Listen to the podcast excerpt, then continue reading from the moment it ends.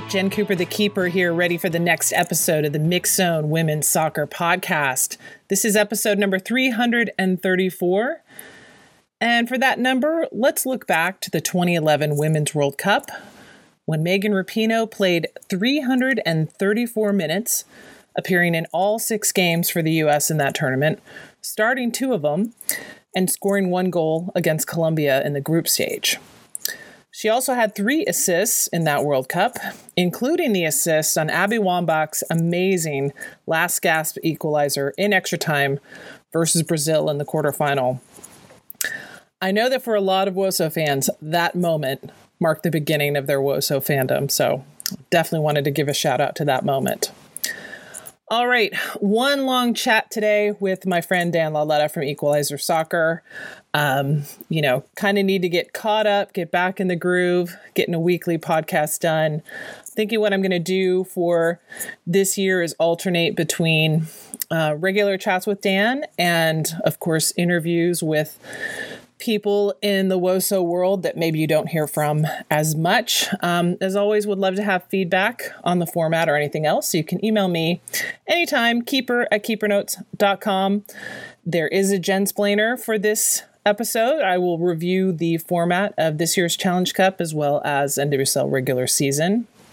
And of course, don't forget to follow me on Twitter at Mixzone, and that's M I X X E D Zone and at Keeper Notes. Also, you can follow Keeper Notes on Instagram.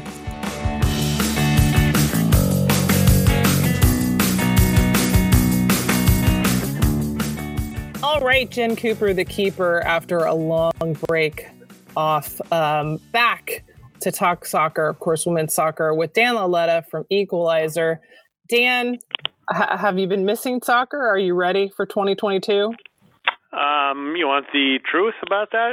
Yes, um, I want the truth I, about I, that. I, I could use a little more downtime, but I'll, I'll be I'll be ready to go when the when the bell rings.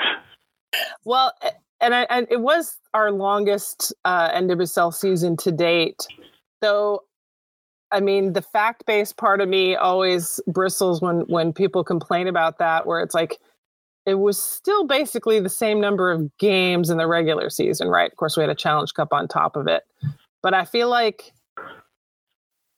it was spread out over the right amount of time. It was like it was the kind of season we should have always had. Yeah, there were less midweek games. The Challenge Cup, the preseason was longer, and you know, to be honest, it was mentally longer too because there was a lot of uh, there was a lot of stuff that happened during the season that made yes. you kind of say, you know, we could use a break, and hopefully we can get a 2022 season without that. But yeah, I mean, it was the what earliest preseason start and the latest final on the calendar, Yeah. and both both by a pretty considerable margin. Yeah, so I should probably concede on the mental issue that, like, yes, it was brutally exhausting for everyone involved. Um, but let's look ahead to 2022. I love that uh, you, you ran in on Equalizer Soccer. You, you tend to do this at the end of each year. Is like your, you know, your your best 11 or your 11 wish list for the next NWSL season. And I know um, a lot of fans, especially those who have been following the league for so long, um, you know, we've we've seen so many changes. We've been through the ups and downs, hoping for this, hoping for that. But I, I feel like we're on a cusp, the cusp of some really big changes. Um, a lot because of 2021, but also as we're going into a season with two new teams, we'll be up, you know, more than 10 teams in American women's pro soccer for the first time ever. Yeah, I certainly hope we're headed for a better season. You know, I know we're not on here to talk about this issue today, but I'm not convinced that there's been enough learning around the league about some of the things that did happen in 2021 that convinced me that they're not uh, not necessarily going to happen again, but that they're ripe to happen again. But yeah, there's a lot there. There is positive momentum in the league, and you know the number one item on the list is about um, you know, the new teams coming in in Southern California because these are by far. We said this last year about Louisville, but this these two blow Louisville out of the water, partly because they had a lot easier pathway to roster building, so they're going to be a lot better, I think, as teams on the field than Louisville was, but these are teams that have really had a long runway. Now, yeah, there are concerns about both teams, and we're talking, of course, about Angel City and the San Diego Wave. But what I kind of find intriguing is how different the teams have gone about building their brands and building their rosters. You know, Angel City is this big, you know, we're going to make a difference in the world sort of team, and the Wave are kind of like, yeah, we're hiring Jill Ellis, and she's going to do things that are going to make you scratch your head, but the ultimate goal here is to win soccer games, and that's not to say that they're not going to try to, you know, be you know agents for change, as we like to say these days, or that Angel City aren't trying to win soccer games. It's just very interesting the way they've both presented themselves, and you know they're completely fresh markets in the sense that I don't think there's many people living in either city that easily got to any NWSL games in the past. So it's been what since the LA Sol, I guess. Um, well, I guess so there was the uh, the Gold Pride in 2010 was the last team in California. Sol the year before that in LA, and you know we remember that the last WUSA game was played in San Diego back when they had the San Diego Spirit. So yeah, right. I hope those two teams can come in and you know get fresh starts and really kind of spur on the league. And right off the bat, you know, Angel City already announced that they've sold 13,000 plus season tickets, and maybe we actually get a real attendance battle between Angel City and the Thorns. You know, the Thorns weren't too pleased um, when the uh, Pride broke their single game record. I believe right. you and I were at that game. Right. And, and you know, and then they couldn't break it back because it was more than they had capacity for. They added on to the stadium, and they did break the record for a game. Maybe we can actually get some fun things like that. That'll be interesting.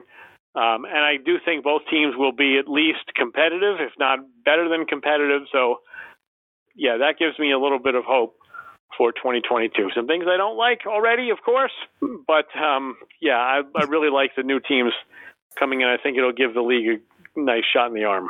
And they are so very different in their approaches. I mean, what we saw in the expansion draft, what we saw in the college draft, also how they approach the expansion draft, right? Like h- how much they each team did trades with existing clubs, um, how they've done their their hiring, announces, websites. Like I, I feel like obviously LA had a bit of a head start because you know, originally San Diego was going to be Sacramento.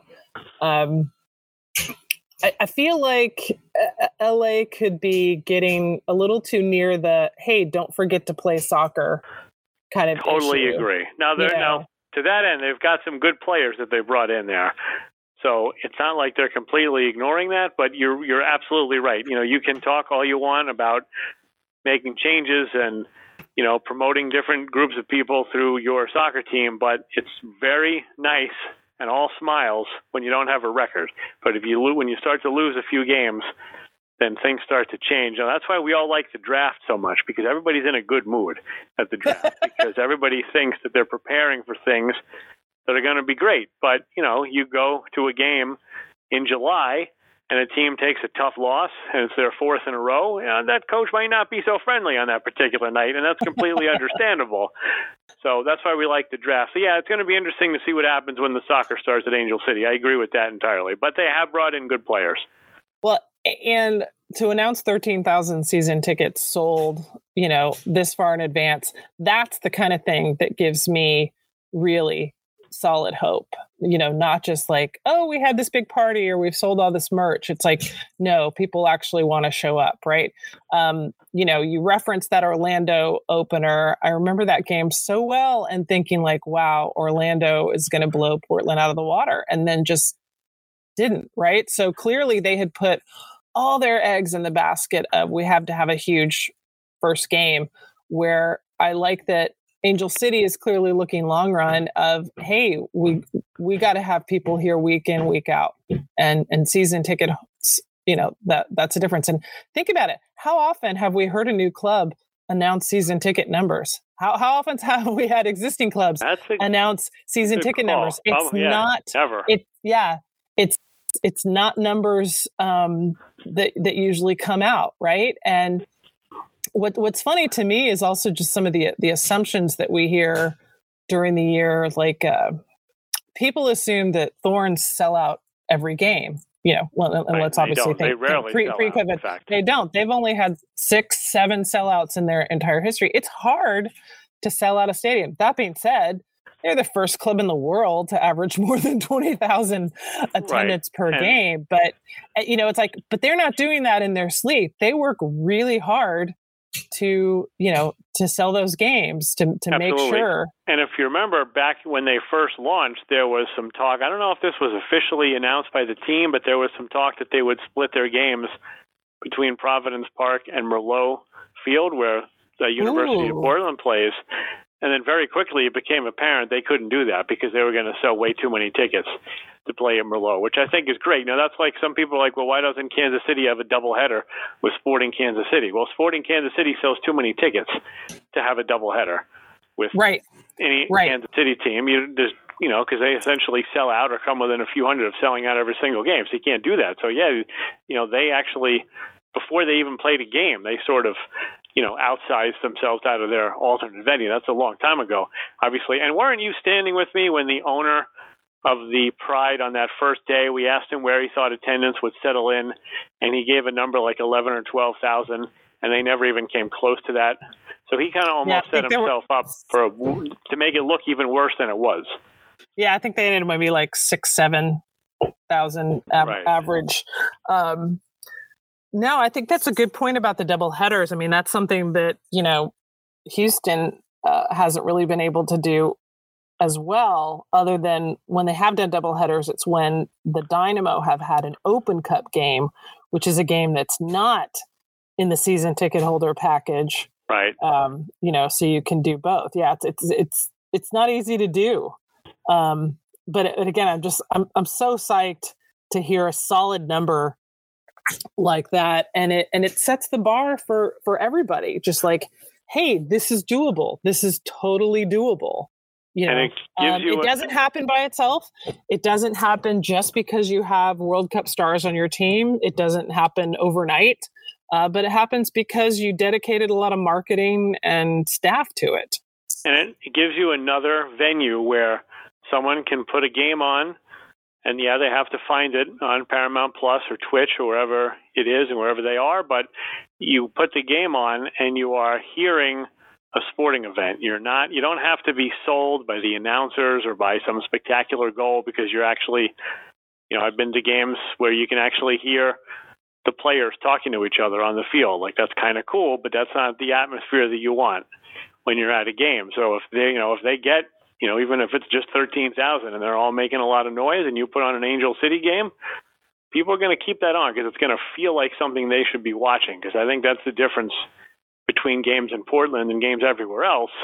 Just feels more appropriate to be watching it because it feels like a sporting event because it is a sporting event. Not that the other ones aren't, but they're not necessarily they don't necessarily have sporting event atmosphere. Well, that makes me something think of something that could be on your your 11 hopes for 2022 list is more local broadcasts, right? Because and I'm and I'm talking local TV broadcasts because that's the kind of thing that bars can just leave on, right? They can find a TV channel, they don't have to hook into, you know, they don't have to subscribe to anything or log into anything. Um, you know, I'd, I'd love to see more teams getting into taking advantage of whatever they can get from the league, from CBS, from Paramount in terms of rights to home games, you know, for local broadcasts and have that on local TV. That also means it's something that can be rerun. Um, I remember 2015, the Dash broadcast back when we were doing them locally, and we were partnered with a local channel. So not only we were we on YouTube, you know, but we were also on local TV and they would rerun those games. So I remember so clearly the week after um, the 2015 World Cup final, it was also, it, it was the same week as the All Star game week for baseball. And this was a channel that mostly showed baseball. So they just needed filler and they used all the dash games so far that season and just ran them over and over. Right. And it was funny. Like I ran into people going, "Oh, I saw you on TV." I'm like, "When did you see me on TV?" Right? but and I'm, you know, like on the broadcast, we're only facing the camera, maybe five minutes of the entire show. But that tells me that it's like, hey, places that have sports channels on TV, just leave them on and stuff runs and people see it. And I think that's something that, you know, LA might have the resources, right, to to push forward a way that some other clubs might not. Right, and I think there are two steps to that because you and me have both done games where Chicago, I think, and Washington, maybe Portland have picked up some feeds, and it's just a direct pickup of the, you know, world feed, for lack of a better word, that we do for Paramount Plus and Twitch, and that's great to get those games on TV. And like you said, they can be rerun if they have the rights to do so. But the next step in that would be to actually get not only local broadcast, but maybe local broadcast talents, because that allows those people calling the game to identify with the fans through the teams that they're very familiar with. Not that we can't do that on the Paramount Plus broadcast, but it's quite generic. And, you know, without going into too much detail, you know, we're not full time. Well, so and you, you want, you want to make home, that connection. You want a home broadcast. I mean, I think sports fans in this country are used to, hey, if I'm watching the Astros at home, I'm I'm hearing the Astros. You know, right. And I'm thinking about the I'm thinking about the NFL, which doesn't have home broadcasts, but they mm-hmm. have very very solid and very very specific people that usually do the game. Like you don't get you know it's not a random broadcast team. You get someone that is you know is, that you're familiar with if you watch a lot of NFL, and that you know that those you know that those people are pretty familiar with your team. They also have local radio, which NWSL does not have. They did a little bit of that, but that was just taking feeds, I believe. Right? Yeah. TV broadcast, which is yeah a little bit awkward for me um, because it's you know TV and radio broadcast is totally different. But yeah, that's a two-step process, I think, because it would be great to get some local people involved, and that has so many other benefits. And you probably know this because you did it for the Dash, and you just said you know people were saying they saw you on TV. But when you're actually doing it and you're in market, then that allows you to promote that you're on without even really doing it sometimes. And right. Uh, you know that that's a big difference. And yeah, maybe Angel City. I mean, there's an awful lot of sports teams out there, but um, it would be really, really nice to see some of that start to take hold. Well, and I also want to talk about um, mostly because I've been constantly updating rosters the last few weeks. Um, you know, one of the things in your your eleven hopes was make rosters and roster statuses more transparent. Um, oh, and it would be so easy, wouldn't it? I know, like, I like, like your first line is quick. Go find me the rosters for all twelve NWSL teams. Other than my Google sheets that I do share with people publicly on KeeperNotes.com, I don't know where you could find them um, because the NWSL website it's not always current. Um, if you go to a club's page, um, it'll current? show. Is it, is it ever current? I would think at the beginning of the season it would be current. I hope. Um, not current now. I'll tell you that.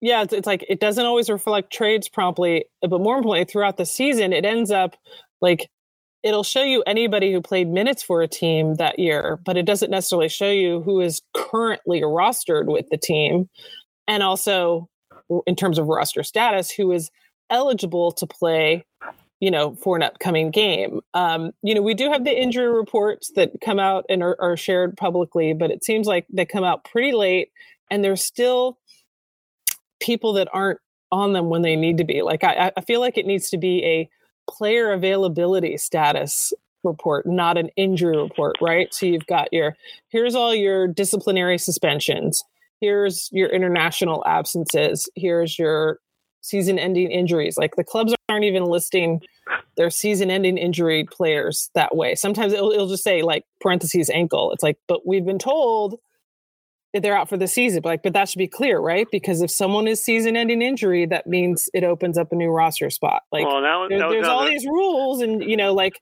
hey, let's let's make it clear who's eligible to be called, you know, for this game, who's not. Yeah and then sorry, one more thing, and then the um, uh, the national team replacement players. It was so confusing this year. It's like, are they active or are they not?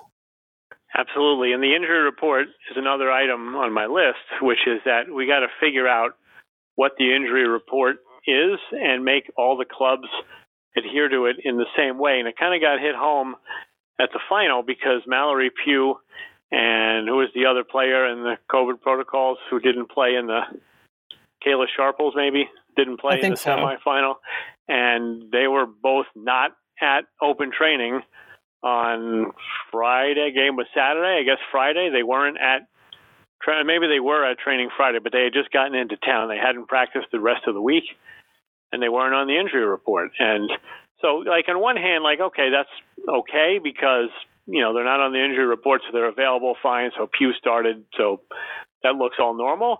But you know, my understanding is that the injury report, kind of like you said, is about player availability. So if a player was limited during the week, they should be on the injury report. Now, again, you know, this goes into much broader topics, which is that there are no full-time reporters at these practices. Some teams won't allow reporters into practice, which is madness to me, but even if they did, there's you know, there's nobody to hold the teams accountable to that. So I'm not exactly sure how you pull this off, but I want what the Red Stars are sending me about Mallory Pugh to be the same thing that the Thorns are sending me about Lindsay Horan and that the Pride are sending me about Alex Morgan, who I know is not on the Pride anymore, so we don't have to worry about that. But you know, I want it to be the same across the board. I want to look at the injury report and know what I'm seeing. And I get it; coaches are going to fudge stuff every now and again. But you know, if we're why have it if you're not going to really even know what you're looking at or have to figure out, well, you know, this is the way the Red Stars did it. And, you know, look, new Red Stars coaching regime coming in. We assume they'll hire actual coach, but, you know, what are, what are they going to do? Because we got used to Rory Dames and how he did it, but now there'll be somebody else there. So that to me is uh, is a pretty problematic thing because the you know the injury report drives conversation and they should use it as such. Or or think about like um, even follow up on injuries. You know, we all saw in the semifinal, Kealia Watt goes down, has to leave the game. We never got an update. Nope, nothing. Right? Like, so the injury report right before the final says Kealia Watt, parentheses, right knee. It's like, is it short term? Is it long term? Do they not know yet? It's like, like, I'm sorry, that was a very public event. We all saw it. You know, it's like, sure, you know, a player has a right to some health privacy, right? But it's like that was a public event. You know, the status should be announced at least in the um, you know, we're waiting on further testing. It doesn't look like she's going to play, or we're waiting on further testing. We'll have more information next week. It's just like they said nothing. It's on the injury report the day before. There's been absolutely nothing since. And at some point, you need to decide what you want to be and what are some of the things that you maybe need to sacrifice in order to be that. I, you know, I think I told you this at one point. You know, like if you want to be a meteorologist and be on television doing weather, that's great. It's a very noble thing to do. But guess what? You're not going to be home shoveling out your driveway when it snows because you're probably going to be home and be on television. Do you have a right to be home shoveling out your driveway? Yeah, but you probably need to be in a different line of work. So you got to, you know, you, yeah, you can, so you can talk privacy all you want, and that's yeah. legitimate according to the law. But right. you got to, you know, they're doing this CBA, so we've got to think. And I don't, you know, I'm sure this is not a high level issue, might not be an issue at all. But hey, we need to be transparent. We need to give our fans enough information here about you know what's going on. Like, did we need to know that Crystal Dunn and Casey Krueger were pregnant before they wanted us to know? Of course not. Of course but not. if a player tears their ACL, I think that's a pretty basic thing that can and should be announced by the team. Some teams have done it, some teams haven't. Sometimes it seems like it's player for player. But yeah, you because when you you know when you act like a mystery, then people are going to treat you like a mystery, and that's going to drive people away from your game instead of driving people toward your game. Yeah, it just you know to to me the biggest sign of respect for women's soccer is when it's treated like any other professional sport, which means you know these kind of reports come out promptly, they're consistent. Uh, you know, players make themselves available for um, for media um, you know that kind of and, and that there's healthy critical discussion of players referees etc et um, I, I, get a little frustrated every now and then when someone will tweet at me you know it, it's like oh somebody on the broadcast said something critical jen can't you do something about that i'm like i've got no issue with any broadcaster saying something critical, especially if it's an opinion. yep. um, you know, it, it, it's like that to me is a sign of respect. We don't need any broadcasters, you know, to be on there being cheerleaders. It's like, no, this is actual sport. This is this is not charity. This is not youth soccer. This, I mean, and by youth soccer, I mean like U six soccer. Yep, exactly. You know, it's it, it's a professional sport, and I, you and I were talking with Julie Foudy about this a couple years ago, and she and she was stunned when we said that you know sometimes people get criticism for critiquing games, right, or critiquing a player's performance, and she's like. Are you kidding? She goes, We used to dream of being critiqued. Yeah absolutely, absolutely. You know, and no question about it. And and Yeah. that doesn't mean, by the way, that some of the things that quote unquote other professional sports do that women's soccer can't come along and find a better way to do them. But correct, you still have to look at what's been successful and say, you know, we need to at least start with the baseline of what has made those other groups successful. Well, and you know, and, there seems to be this this hole in, in coverage um, for women's soccer, and it's funny. It's not the hole that used to be there because I feel like just in the last couple of years there have been so many more stable, um, professional, dedicated outlets covering women's soccer. You know, namely um, the Athletic and Just Women's Sports. Um, Yep. Also, the the Gist, just just like doing real stuff. So we we can't really argue anymore that women's soccer is not getting coverage. What the gap that's missing, the, the, the gap that's out there is critical game analysis outside of the game itself, right? Like highlight shows, wrap up shows, you know, that, that, that kind of like, hey, let's break down what happened, or this was good. You know, this worked, this didn't, this player didn't do well, this player had this great play, right? Like, so much of it uh, unfortunately seems to be much more about the issues right and and of course you and i are talking some, about some of those now but it, it's like i just see more and more coverage of the issues and and i can't wait for us to get to the point where we've got more people that are covering what actually happened in Right, games there's- there's more- analyzing what happened in games you know the good and the bad Right. There's more coverage, but the more coverage there is, it seems like there's more coverage covering like why isn't women's soccer what it should be or what it could be and looking for these little nuggets like, you know, attendance at the final or, you know, allocation money being spent or what have you. And like you said, not actually yeah just breaking down the games. Like, hey, why did the Red Stars lose the final? Like they were up one nothing at halftime. What were the reasons that they were unable to hold on to that lead? Or you know, why? You know, what did the Spirit do differently in the second half and extra time that allowed them to score those goals? Right? I mean, you know, Tierna Davidson, great example, right? Tierna Davidson, terrific center back. I think we all agree, great future with in the pros and in the national team. Tierna Davidson's 2021, basically, she gave away the penalty kick that got the U.S. beaten by Canada in the Olympics in the semis, and then she gave away the penalty that allowed the Spirit to tie the game on the Red Stars in the NWSL Championship. Like that's kind of a big deal, right? How would we and that's handle not that? even and that's not even opinion dan that's actually fact Yeah, exactly. and you know, and may, you know what? Maybe certainly in the NWSL championship, absolutely, the Spirit were the better team. Probably would have found a way to find that equalizer anyway. You know, the World, Right, uh, right. Olympics. We don't have to get into it, but you know, it's not an opinion; it's a fact. But can you can you imagine if that was, you know, Lionel Messi? I know he he doesn't play center back, but can you imagine if it was somebody of that stature that gave away a final, like the Champions League final, and an Olympic semifinal, or the Euros or the World Cup semifinal PK? It would be a really, really big deal. But guess what? There was no mix zone for the final, so nobody even had an opportunity to talk to Tierna Davidson about it. The Red Stars organization has literally been dark in terms of the media since the day after that when their coach mysteriously resigned at midnight. So that's not anything that's ever going to be discussed. And I guarantee you, when they, you know, when the, you know, the first media availability with Tierna Davidson, that's not asked about. Right. Right. because it's been so long by the by the time there's media media availability again.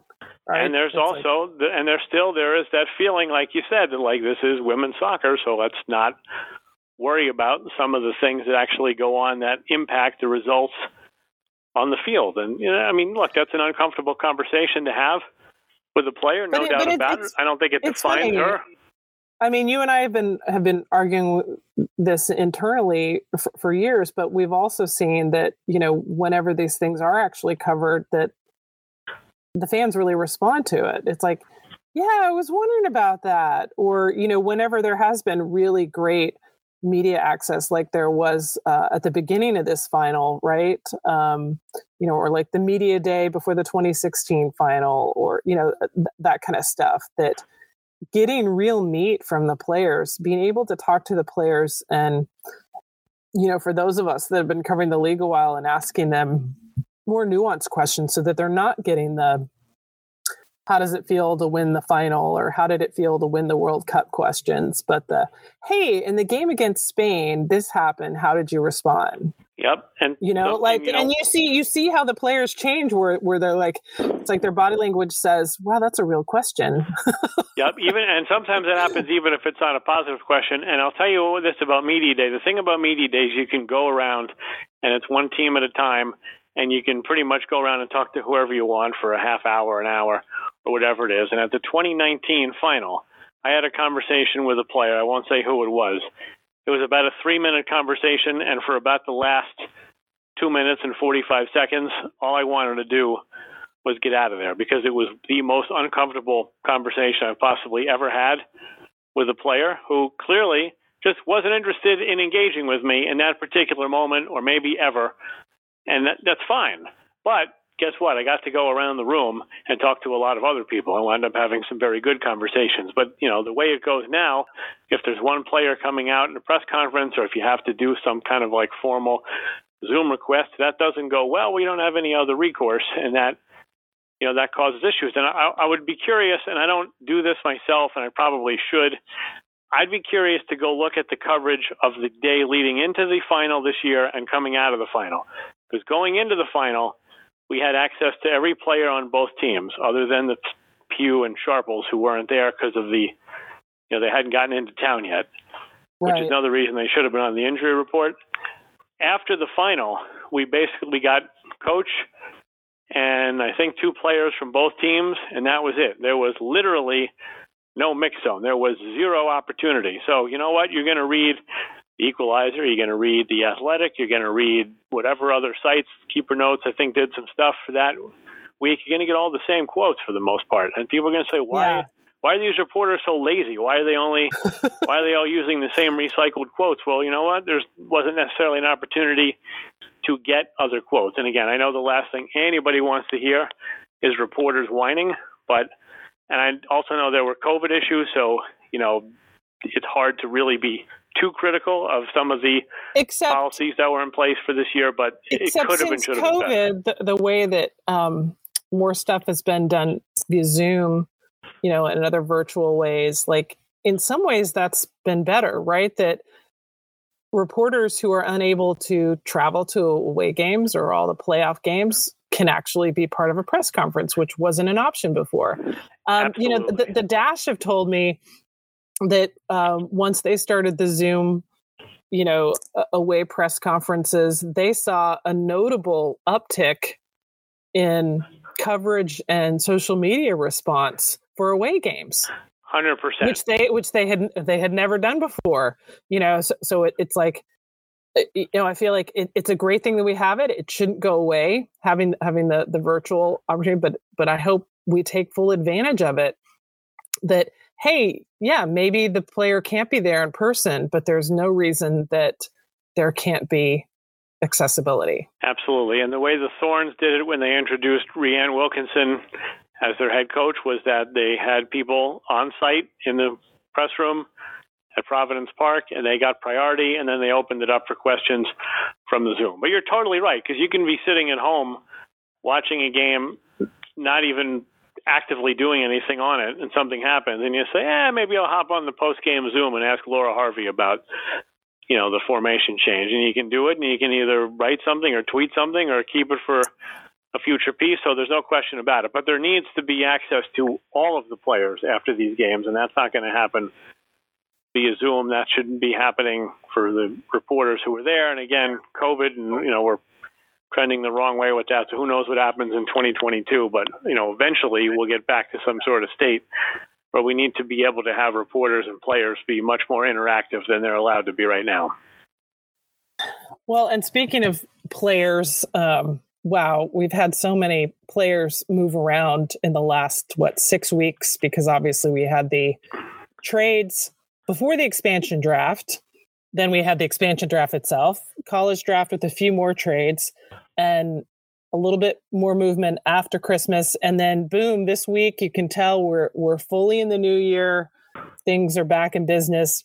Boom, transactions. Um, so before we talk about the transactions, let's talk about your your wish for a real live transaction page for the website.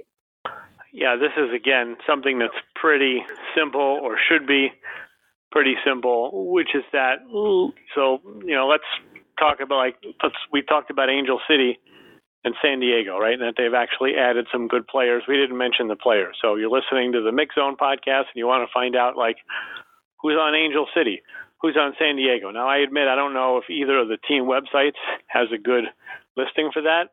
To be honest with you, other than your Google Sheets, I think the best resource might be Wikipedia. I don't know if those are up how you know diligently those are updated. It might not be the same team for team. But you, you should be able to go to a transaction page and sort it by team, by date, or just do some sort of a search for Angel City and figure out, oh, right, that's how Angel City got Julie Ertz on the roster, or that's how Alex Morgan wound up in San Diego, or that's what San Diego gave up for Alex Morgan. And to not have that, it like it takes the it takes this critical information and it kind of just sends it into the abyss. So the only way to figure it out is to ask you or me or mine Twitter.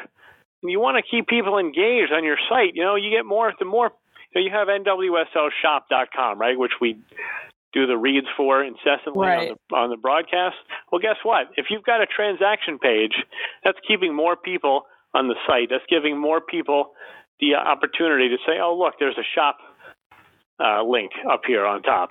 Or it's maybe, something. It's something else that can be sponsored, just like you know, corner kicks get sponsored, and the draft was sponsored. It's like absolutely. transaction tracker by whomever. Absolutely, and to not have that in, like, it just doesn't make any sense for me to not be able to get this information. And some of the information that's out there about other sports is not necessarily, um, you know, driven by the leagues, but I think it's driven by information that the leagues have provided, right? Like you, you want to tell me who was the ninth pick in the 1982 NFL draft? There's a lot of ways you can go get that information that people are aware of.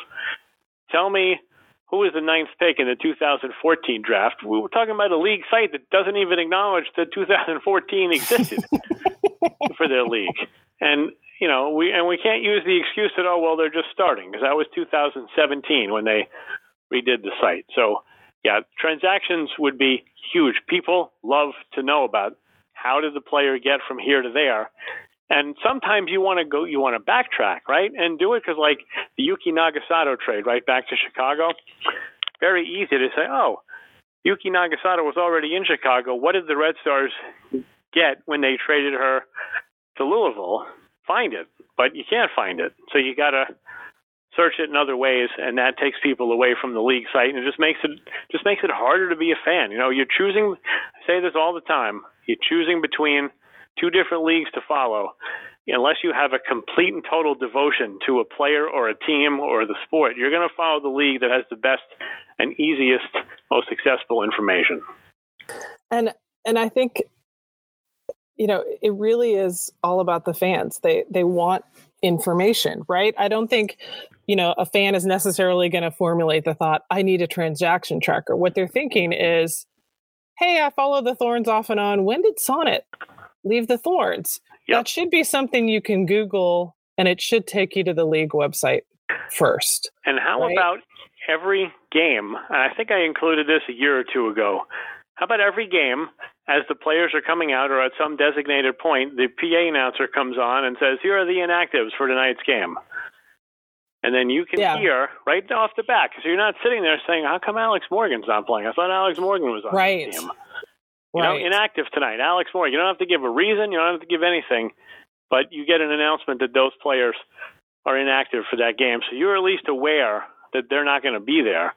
And it just, you know, there's less confusing. I mean, you know, game day programs are probably too much to ask for at this point, budgetary, you know, budget wise. But the PA announcer announcing the inactives, you know, I don't get it because there is this belief, right? Like, don't talk about the people who aren't there.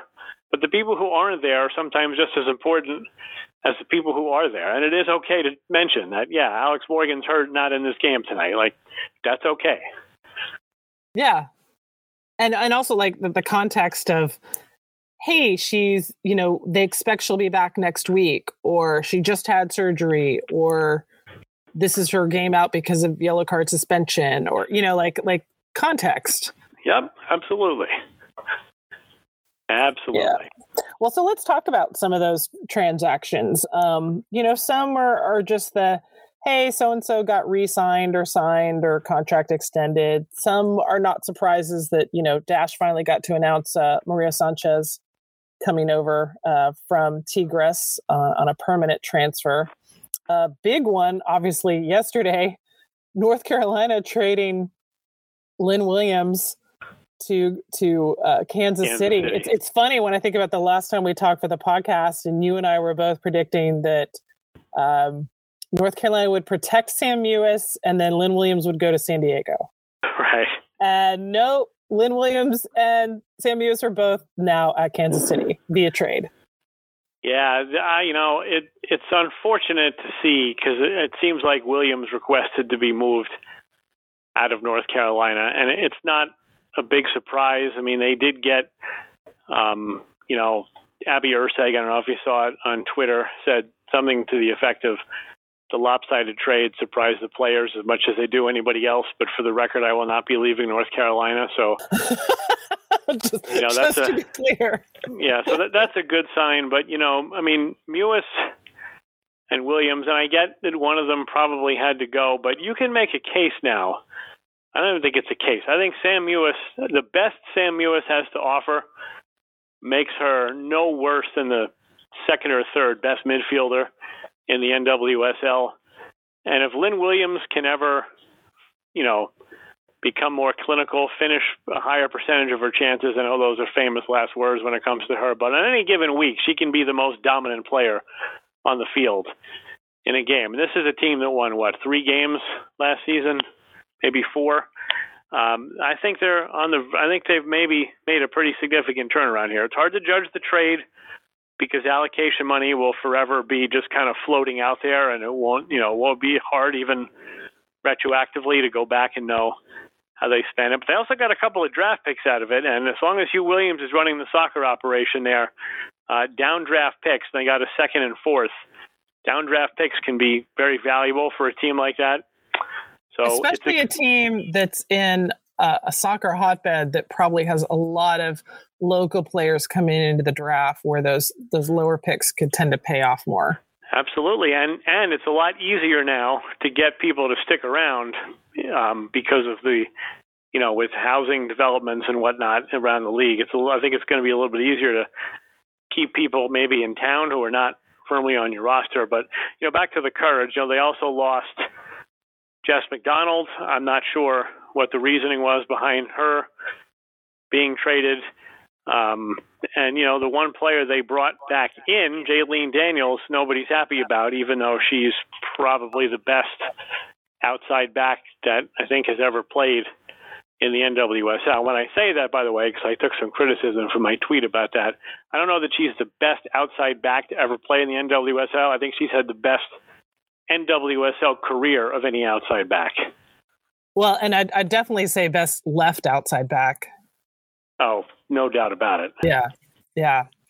Well, and and that brings me to I, I know you were considering putting a, a 12th thing on your your 11 your 11 wishes for 2022 somewhat related to ms hinkle daniels yeah i mean look we know about Jaelene Daniels Hinkle and the reasons that she begged out of being on the national team back in 2017, I think it was.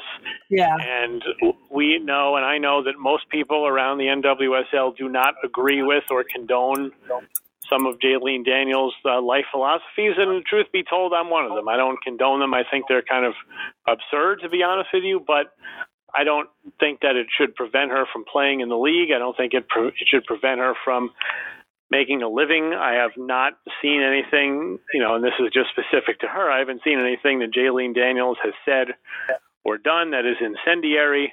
Now, you might disagree with that if you are, you know, if you're someone that, you know, she you think she's looking down upon. But the point of the matter is, you know, we're it's a league that is supposedly built on inclusion and tolerance, and I think you know, for better or for worse, that needs to include uh, tolerance and inclusion for opinions that don't agree with yours. Otherwise, you're going to, ha- you know, I mean, are we going to go down to having draft picks, you know, like Sydny Nasello list their Twitter likes, or, you know, you know, or you know, upload their, uh, you know, their political affiliation card to their draft application? You know, we just we need to just maybe chill a little bit on this stuff and and you know realize that it's uh, you know I know that it's it's always going to be more than just a game, but it, you know it is a soccer league, so that should be the kind of the primary focus, in my opinion. I know that won't be a completely popular one, but that's my opinion on the matter.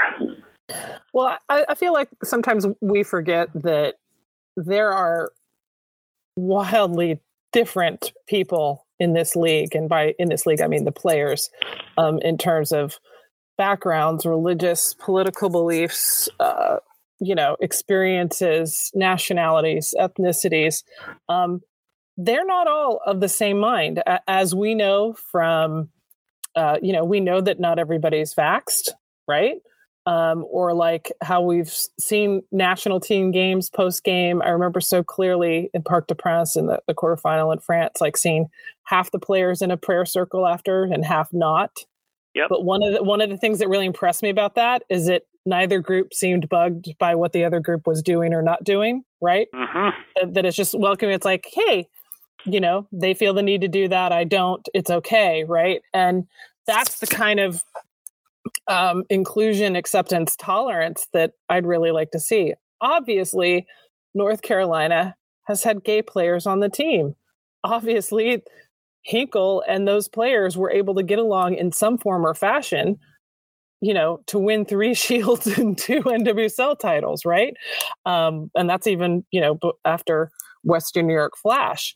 So it's like if the team can self, if, if the players themselves can handle it, I feel like the the fans should be able to to handle it. Um, my only caveat is as long as a player with those kind of beliefs is never in a position to control somebody else's rights, right? Like that they're the team rep, you know, for the Players Association, or they have a board member board position, the player Association. Um, you know that they can't deny somebody else's rights. You know, right? And those then then, then, then it's like then it's like anyway, right? You know, then it's it's like yeah, like uh, I remember first learning, you know, 2017 about some of the the posts that Hinkle had put out in 2015, and I'm just like, are you freaking kidding me? But at the same time, it's like, you know, she's entitled to those beliefs as long as, you know, she's not denying anybody else uh, theirs. It, it reminds me of that, um, what city clerk or county clerk several years ago who was trying to deny um, gay marriage permits after you know gay marriage went oh, legal yes. because it was her it was it was her personal beliefs and you know and, it's like no honey uh when you became that county clerk or whatever the role is you took an oath that you you kind of have to enforce the law not enforce your beliefs but exactly um, yeah but i just feel like we kind of uh we're not being very inclusive or tolerant when well, we're saying if, when, when when we're saying you could we need to be inclusive but only if you if you think a certain way. Well i think if you put any 10 people in a room with a common interest or passion or whatever that's great but i guarantee you that if you get as high as 10 there are going to be people in that room who differ greatly on certain elements of how they conduct themselves and how they live their lives and what their belief system is. And that's okay, again, as long as they don't clash. And yeah, well, um, as long as they they find a way to work together, that that to me, I think, is one of the the most impressive parts of the 2019 Women's World Cup team.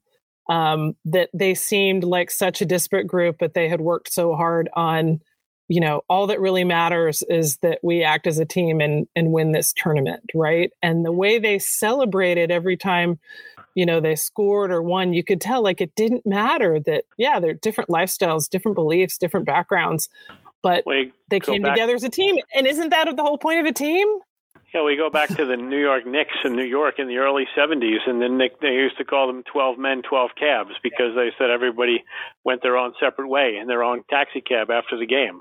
But when they uh-huh. were on uh-huh. the floor, they were, you know, they won two championships because when they were on the floor, they played well and they won. But don't you think this goes back to the 99 team and the Pollyanna view that we had – of that team, and it was probably self-driven to some extent. But I always refer back to the "I will have two fillings" ad that they did when after the World Cup. And for anyone who doesn't know about it, there were a bunch of national team players in the dentist office, and somebody came out and they said, "What happened?" And she said, "I need two fillings." And then like four other players stood up and said, "Then I will have two fillings." You know, it was like a show of solidarity, and I have no doubt. Yeah. About how tight that team was, and uh, in a lot of cases still is but I also have no doubt that not everybody got along every day, and not everybody had the same political views, and not everybody had the same views about a lot of different things. But don't you think that the way we viewed that team still resonates today in women's soccer? Because like almost like we're chasing that perf- that you know perfect teammate sort of thing, and it just doesn't exist. Right. I you know I, th- I think you know that message was so important then right to sell that event but that that concept has lingered and especially you know it it seemed to take so long for women's team sports to be accepted in a way that we saw advancement in women's individual sports much mm-hmm. sooner right and i remember when the wsa was first starting and that they were trying to sell the concept of you know like yeah these players are going to play against each other like like that's sports you know but right. it just like it was a big to do yeah and you know we we still have fans we know there are fans out there that watch the national team that don't watch the league or watch the national team are unaware you know of the league or you know or come to say come to a dash game wearing a national team jersey for uh, you know, let's say Midge Purce when she's when when Gotham's visiting, right? That, that, that their motivation is in the club, you know,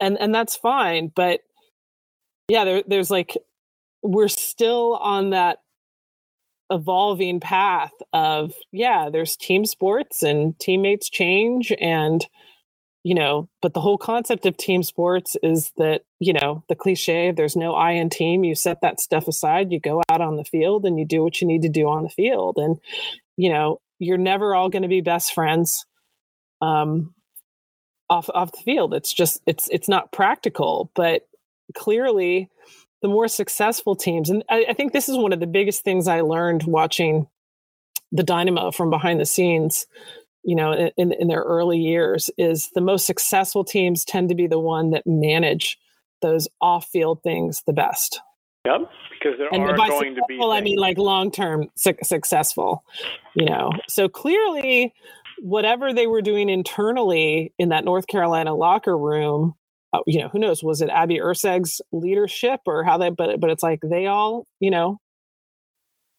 they, they they worked it out you know, now obviously when Jaelene Hinkle drew the line in the sand in 2017 and said, you know, I'm not even going to wear a, a, jersey with rainbow on it. I, I think she sent she sent such a strong message that it's like this is more important to me than the national team. And once you've set that that message, um, then you know then I think the national team has every right to go. All right, well, we only want people who think the national team is more important.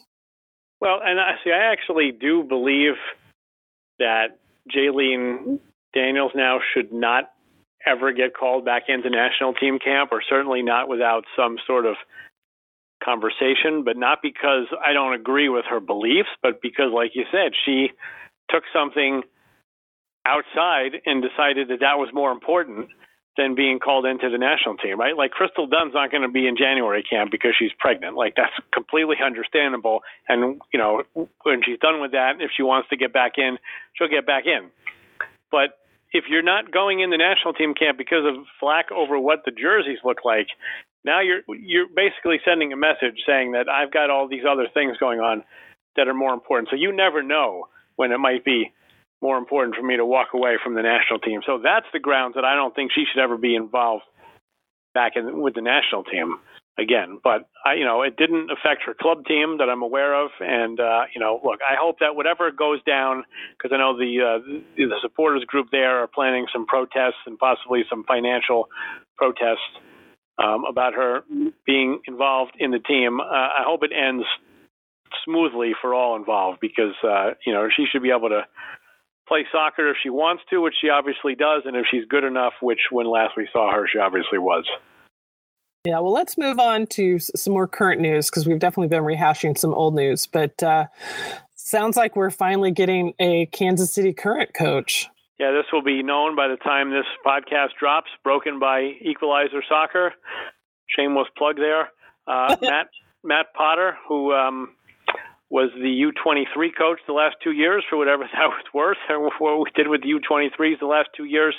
Uh, he was a scout at the 2019 World Cup, and in the lead up to that, formerly coached at Oklahoma and Washington State. And uh, he, yeah, he takes over, and uh, seems uh, I got to speak to him day before the announcement, and he seems very excited about it. And as we know, they're putting together a pretty solid team over there. And one of the things that I like about the current, they've got Hugh Williams, as far as I know, is sticking around as the director of soccer ops. They just hired Cami Levin to be the general manager.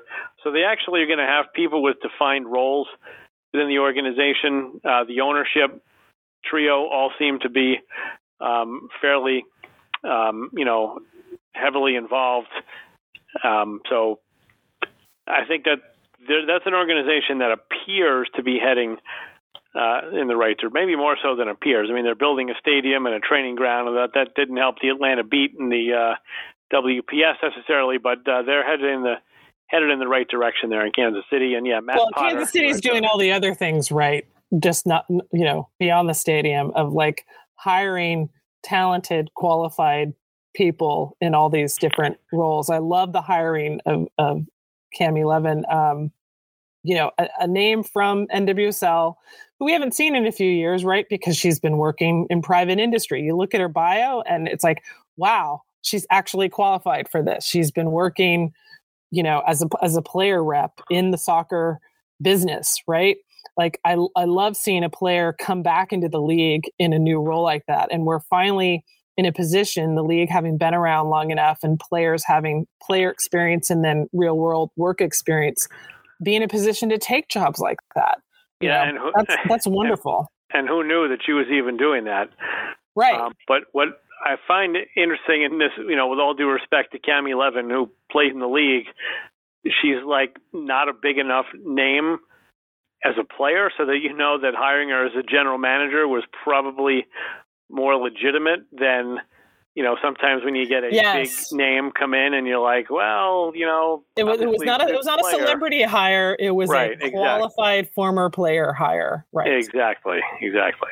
Very excited to see that. Um, Potter, of course, an English guy. We'll try not to hold, hold that against him. Um, but I really do love that he was an opponent scout for the 2019 Women's World Cup, also coached in college. Um, also coached in youth soccer. So he's got um, all the various levels of American women's soccer in his background. Yeah, he certainly, you know, to use the cliche, checks all the boxes. And we'll see what happens when he gets to work because this is a big year for the for this team. You know, I always find that expansion teams, the most important thing you can do in your first year as an expansion team is set a positive culture and I do think that Kansas City did that in its first year, but now it's a new coach coming in with some talented players. So you set that thing heading in the right direction, and uh, you know that could be a train that's that's hard to stop as it continues on the tracks. Yeah, so I'm excited about what Kansas City doing. I'm, I'm excited that we're we're getting a lot of player announcements from the team. Sometimes, um, you know, this time of year can be kind of quiet, even when we had you know the draft in January. So it's kind of funny that you know for the first time in the history of the league, it's January and the draft is already behind us. Uh, but we've got things going on, right? So we've got one more team uh, needing a coach. That'll be Chicago. I, I'm, I'm assuming we would hear that announcement before preseason, February 1st. Do we know? I mean, you'd like to think so. I believe we've seen, I think the Colorado Rapids went into the regular season without a head coach one year. They had like, they were the team that didn't play week one. And they officially named, I think it was, it was Mastroeni, and I think he had been like the interim in mm. preseason, but I don't think they named him officially until like after week one which they didn't play. But you know, MLS teams also have um, you know kind of like full departments of soccer people, and I don't know that the right. Stars have that. And, so, and yeah, larger, it, yeah. You would think a coach would be forthcoming with preseason starting in three weeks or so. So, uh, you know, one other thing I want to also say about 2022 and with, you know, with Kansas City out making obvious enhancements to the roster, I can't remember a time where there and since the first year where there's been I don't think there's any team that you can firmly count on to be really really good. Um, you know, Washington obviously brings back a lot of people, but I think the way their season went, I think it's hard to think with certainty that they're going to really be really really good. You know, the Thorns have a lot of changes from last season, including the coach and no Crystal Dunn. So I really think that as exciting as the playoff race was this season, I think it could be just as, if not more exciting, um, this year. It's it's going to be a strange one. I mean, I, I feel like we're in such uncharted territory in terms of, league having lasted this long that I need to train myself how to maybe purge some team memories where it's like I have to stop looking at the North Carolina roster expecting that box midfield, right? That, that it's like a lot of these teams are doing heavy turnover, right? And that's natural in, in, in the history of any club. But it's it's so strange, right? To see like, what do you mean Lynn Williams isn't at North Carolina? You know? yeah, and you don't want that all the time because I remember the 2015 final, which was like the big Portland final when everybody was there, and it was like, wow, people actually care about soccer. But it was the rematch, Kansas City and Seattle. And it was kind of cool because like the teams had started to develop their little cultures and like you had history to draw on about how they played and how they played each other and what they did in the previous games. So you do want teams to stay together to some extent, but yeah, it's there's a you know with again there's only one new coach. I mean one coach returning from opening day last season, which is James Clarkson. They didn't even make the playoffs in Houston, so there's not a lot that you can rely on heading into opening day for this season. So you know it's kind of exciting, kind of poor. Also, did we discuss? Have we discussed this, the Challenge Cup being first yet? Since I've been on, have we? No, no. But, but let's let's let's talk about that to finish it up. I mean, look, we know why they did it last year because they had that gave them a runway to cancel games and not have it be regular season games if COVID became an issue. That was also right around the time where the vaccine started coming out. So most people were able to be vaccinated first time around, right by a, right about opening day. So it made sense. Okay.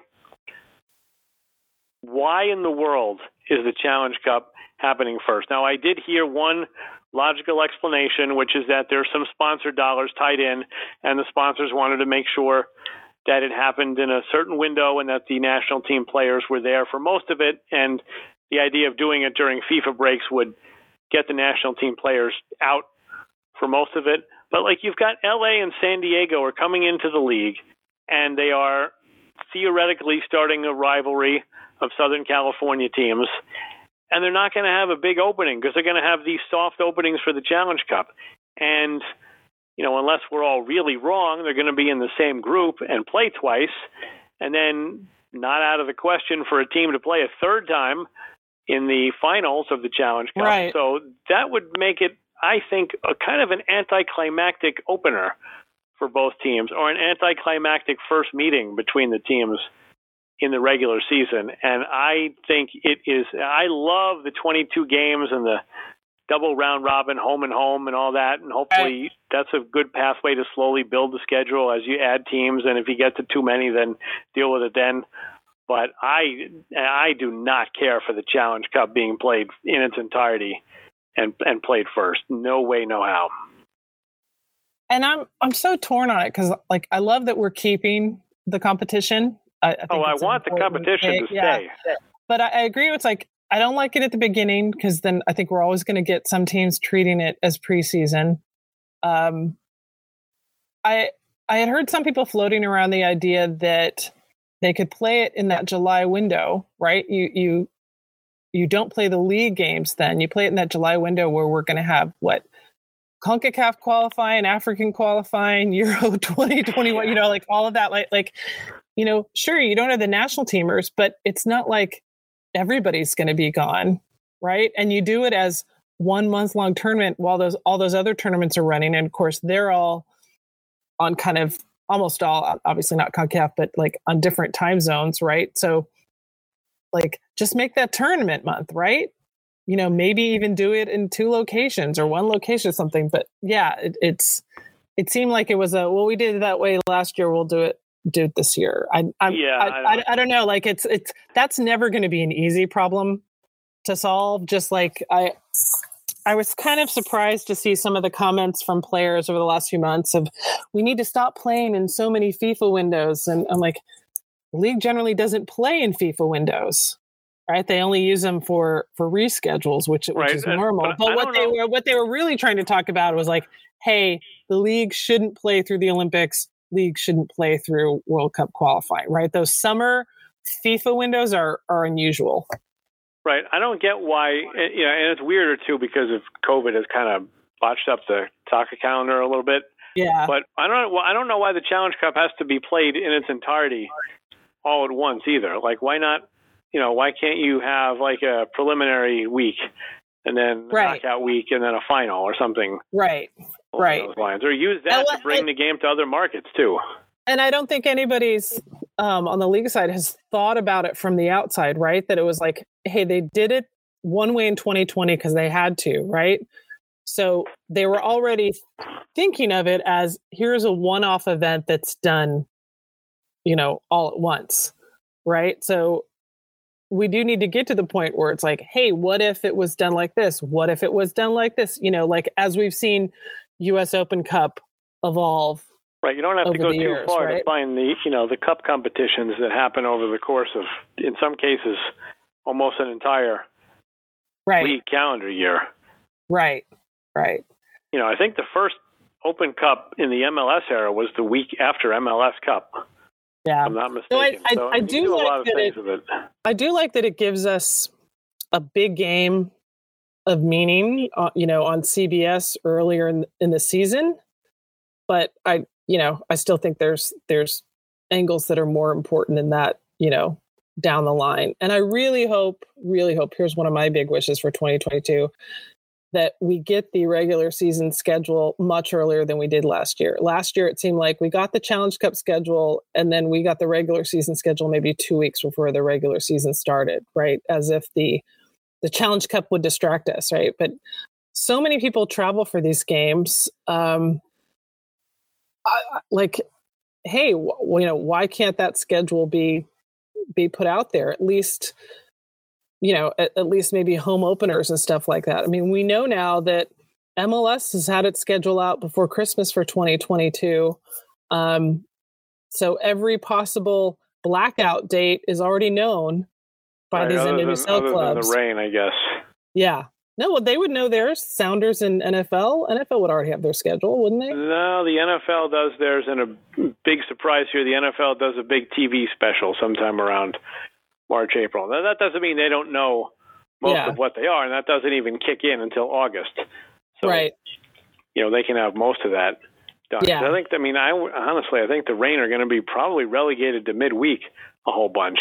Yeah. When they when they get to that, because that you know that could be a bit of a dicey, dicey partnership with so many, you know, so many different teams playing in that in that yeah. spot. But bottom um, line, like like again, that that goes back to what we were saying about transactions and injury reports. It's information. It's information that fans want. Fans have been asking about this for a couple of weeks. You know, I'm so, so glad that we got to unveil at least the schedule format during the expansion broadcast. But it, it's like there should be a timeline for hey, you know, we're going to reveal the, the Challenge Cup schedule February 10th, or we're going to reveal regular season, you know, March 1st. It's something, right? So it's like build up, let us know, give us the information. Yep. And, you know, one other reason, by the way, that it was okay to play the Challenge Cup first last year is that there hadn't been a 2020 season, so the teams were still kind of getting reacclimated. We were kind of getting reacclimated, right, with the teams. We don't need that now. We, I mean, I, I probably just made that up because we just talked about how you know so many teams have changed personnel and coaches and whatnot. But you know, we're ready to go. Like we just had the final in November. We got these trades. Let's go. Let's have these games that count. Right, right, Let's off, go. right off the bat. And I'm sure you can figure out a different way to get CBS in the mix. Maybe not. You know, I, I don't know the inner workings of the conversations, but th- this can't be the future and I said it last year that it was okay last year, but it wouldn't be okay again. And I'm sticking with that. It's not okay this year to have the uh, Challenge Cup in its entirety beforehand. I want the open. Like if you're, if I'm telling you right now, hey, let's go to the first Angel City game. Are we going to the Challenge Cup opener or are we going to the regular season opener? Yeah. Yeah. You know, and, and then what if they host the final? Then that's another big event there before they've even at a home game. So much, so much. Well, Dan, you and I could go on literally forever. So I'm going to nip this in the bud now because we, we've gone a little over an hour. But as always, so good to talk to you. And I'm anticipating you and I are going to be talking a lot more regularly in 2022 as I figure out how am I going to get off my butt and get this uh, podcast out more regularly. Right. But thanks as always um, for all your insight and commentary. Anytime.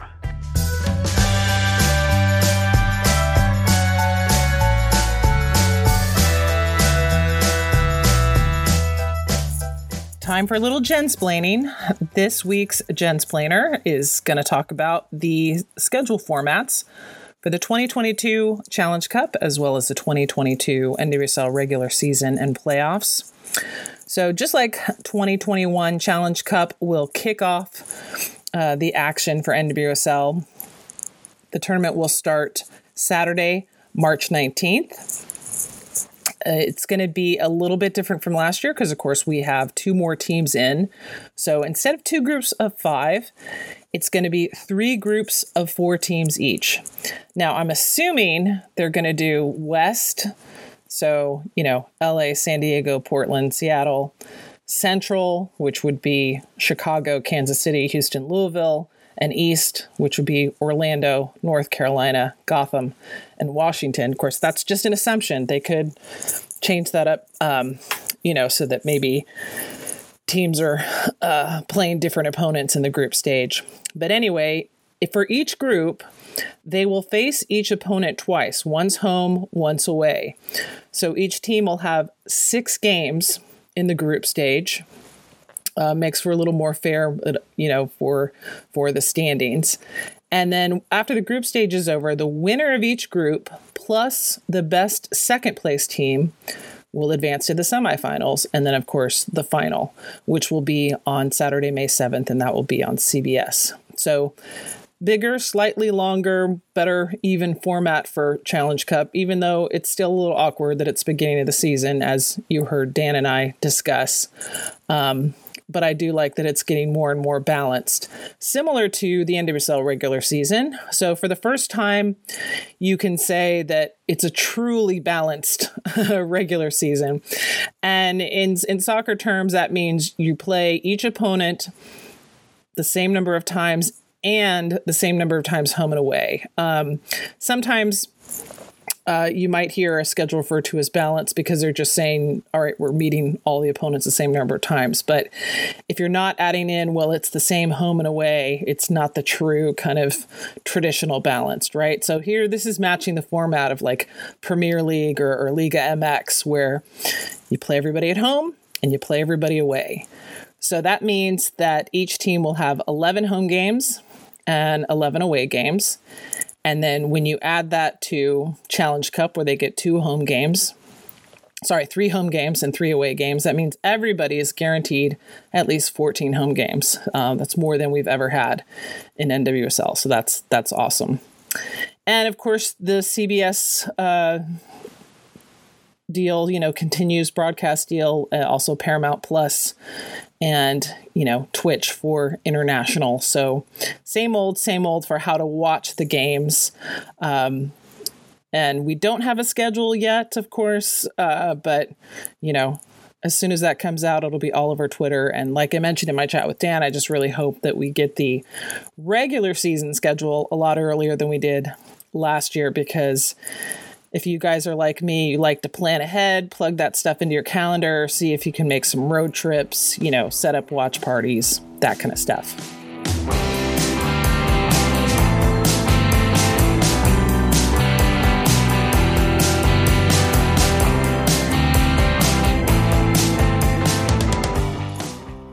Right, time to wrap it up with the back four. First and foremost, we have the U.S. national team roster for the first camp of 2022.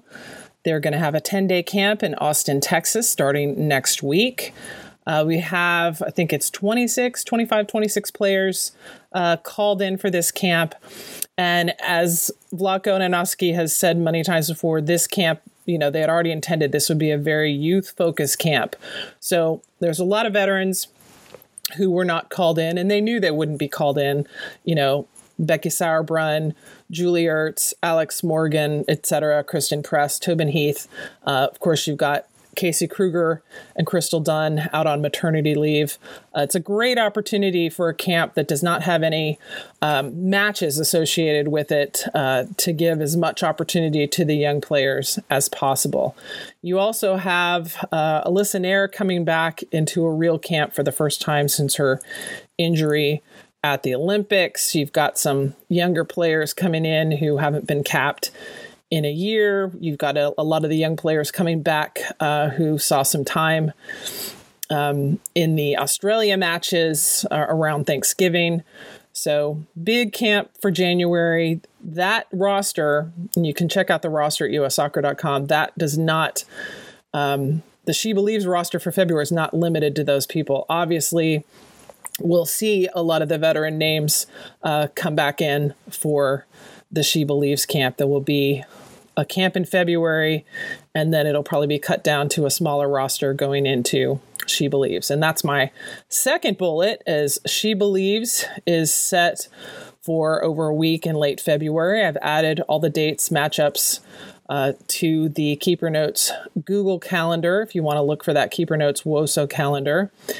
And the opponents, we're playing Iceland, Czech Republic, and New Zealand. New Zealand, of course, is one of the hosts of the 2023 Women's World Cup. Iceland and Czech Republic, neither has previously qualified for a Women's World Cup, but they're both doing well. They're both in the same UEFA group for qualifying. It looks like one of them uh, should qualify for 2023. So those games uh, will be two of them will be on ESPN. The weekend one will be on ABC. That marks the first time, get this, the first time since 1999 Women's World Cup that U.S. women's national team is on broadcast TV. Just tells you how used we've gotten to to Fox Sports One and ESPN Two and streaming. All right, uh, you know this is a good time also to remind people about all the the resources that I keep at KeeperNotes.com. If you go to KeeperNotes.com, click on Wosopedia. I'm always adding resources there that I know WOSO fans like. I, I keep updated rosters of NWSL clubs. I've got all U.S. national team call call ups dating back to 2015. I've got the draft history, all kinds of stuff.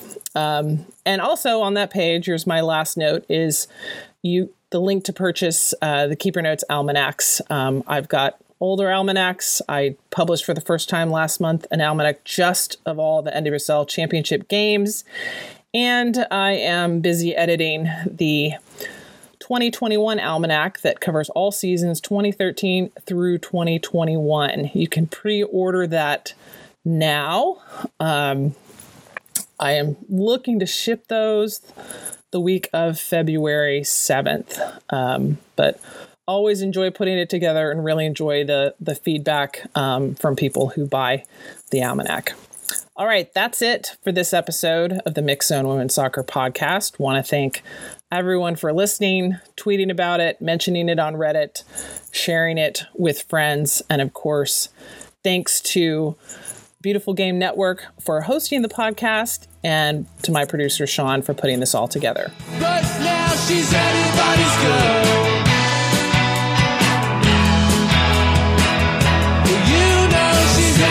It's good.